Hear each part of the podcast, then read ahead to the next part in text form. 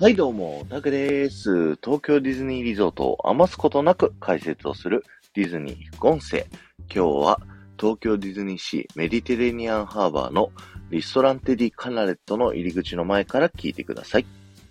えーディズニー副音声はですね、皆様からのレターを募集しておりまして、皆様の東京ディズニーリゾート内の好きな場所伺っております。アトラクションだったり、ショップだったり、レストランだったりですね。で、そちらの場所をですね、えー皆様がその場所を好きな理由であったりだとか、えー思い出だとか、ちょっとしたエピソードと一緒に、えー伺っておりまして、そちらをご紹介した後にですね、そこの場所にまつわるちょっと自慢できるような豆知識をお話しさせていただいておりますと。で、今日はですね、グルーブさんからいただいたレターの第3弾ということで、リストランテディカナレットのお話をさせていただきたいと思います。食事では C のメディテレニアンハーバーの運河沿いにあるリストランテディカナレットが食事も風景もほっと一息、のんびりできてファンです。美しい街並み、ゴンドラ自体も、えー乗船も好きですが、行き交うゴンドラを眺めながら味わうイタリアンが美味しくて、予約してテラス席に座ることが多いです。ということでね。グルーブさんありがとうございました。ということで今回はリストランテディカナレットのお店のお話をしたいと思うんですけども、えーこちらのお店の店名はですね、ビネチアの有名画家、ジョバンニ・アントニオ・カナルというね、画家さんの愛称、ニックネームであるですね、カナレットにちなんで名付けられたお店となっております。なので、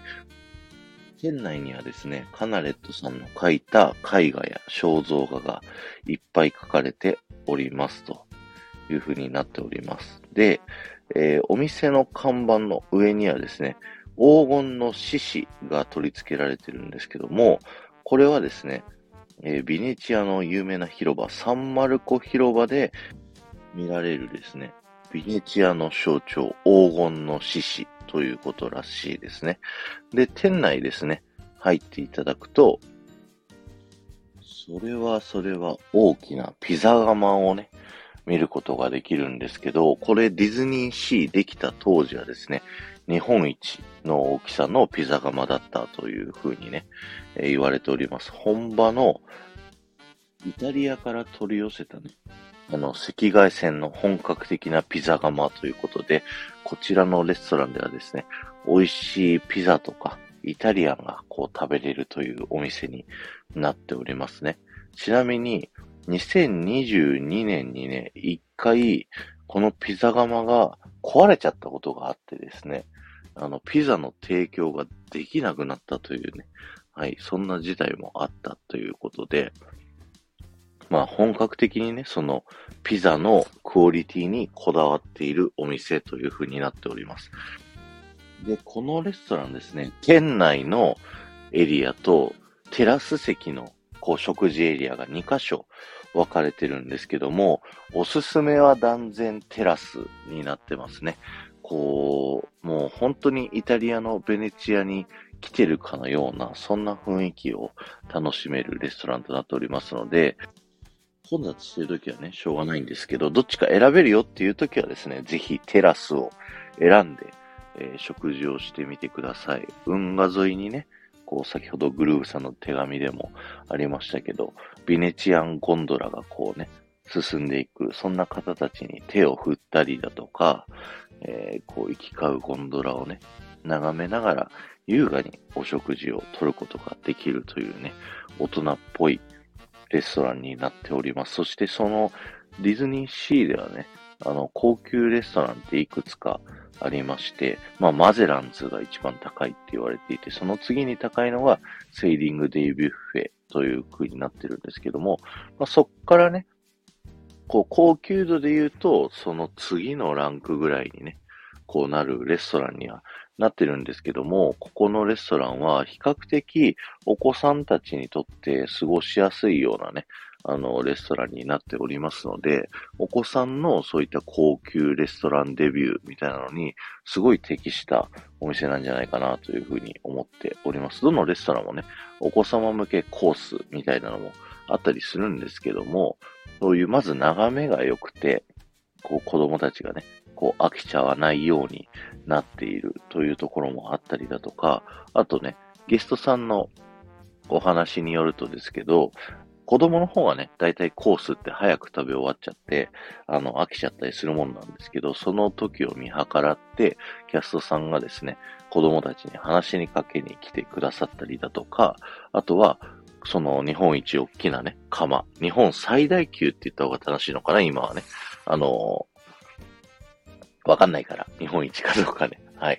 なので、そこの釜に、あの、案内をしてくれて、実際ピザを焼いてる様子を見せてもらうみたいなね。はい。そんなことができたりするっていうのもね、あったりしますので、ぜひね、ちっちゃいお子さんを連れて、こちらのリストランテ・ディ・カナレット、皆さん行ってみてください。そして自慢のピザ、えー、食べてみてください。ピザ以外にもパスタとかもね、あの、すごい美味しいイタリアンになっておりますので、ぜひ食べてみてください。僕もね、あの、何回か行ったことあるんですけども、やっぱりね、こう、イタリアンの雰囲気が素敵ですし、ここに来たらね、やっぱピザ食べないとなっていう風になるんですよね。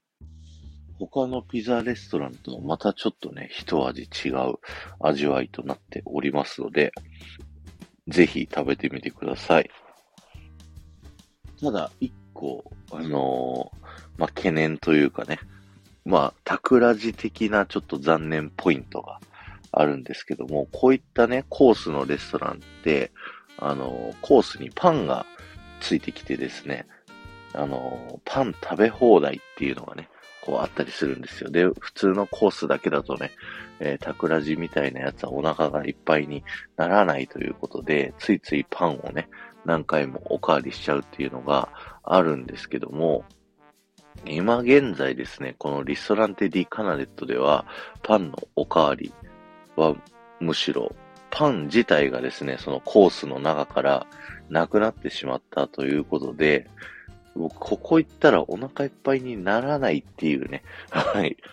そういう懸念点があります。皆さんもぜひね、あの体育会系でご飯いっぱい食べるよっていう方はですね、えー、パンおかわり自由だったり、あとはね、レストラン桜ってね、この間副音声でも喋ったけど、あそこは、あの、白ご飯おかわり自由っていうのがね、こうあったりしますので、ぜひ、なんかね、食べ放題のところもいいんですけど、結構高いし、時間制限があるっていうところがあるので、なんとかおかわり自由、パンおかわり自由、ご飯おかわり自由っていうところで、食事をするっていうのがね、あの、体育会系的にはいいんではないでしょうかというね、はい、余談も挟みつつ、リストランテディカナレットのご紹介をさせていただきました。グルーブさん、ありがとうございました。えー、今日は終わりです。ありがとうございました。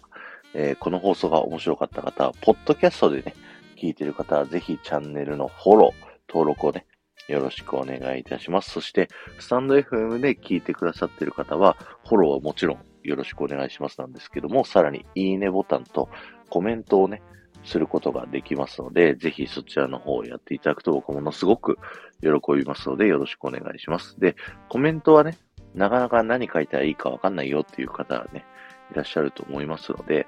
僕が今からキーワードお伝えさせていただきますので、ぜひね、キーワードだけでも結構ですので、ぜひコメントね、よろしくお願いいたします。そして今日のキーワードはですね、カナレットプライオリティシーティング取りやすいよねということでよろしくお願いします。このレストラン利用するにはですね、え事前予約が必要で、えー、だいたい1ヶ月前の、えー、タイミングからですね、プライオリティシーティングというサービスをね、このアプリから、え予約をしていただいて、えー、このレストラン予約していただくっていう必要があるんですけども、比較的人気度で言うと、そのレストランの埋まる順番で言うと、比較的最後の方にね、あの、埋まるっていうイメージがありますので、レストラン利用しやすいかなというふうに思います。で、当日枠もね、あります。当日の朝9時に、えー、アプリでやるとですね、レストラン予約することができますので、ぜひそちらの方で見てですね、えー、プライオリティシーティングでこのレストランリカナレット利用してみてください。ということで、ありがとうございました。この後も夢が叶う場所、東京ディズニーリゾートで素敵な旅のひとときをお過ごしください。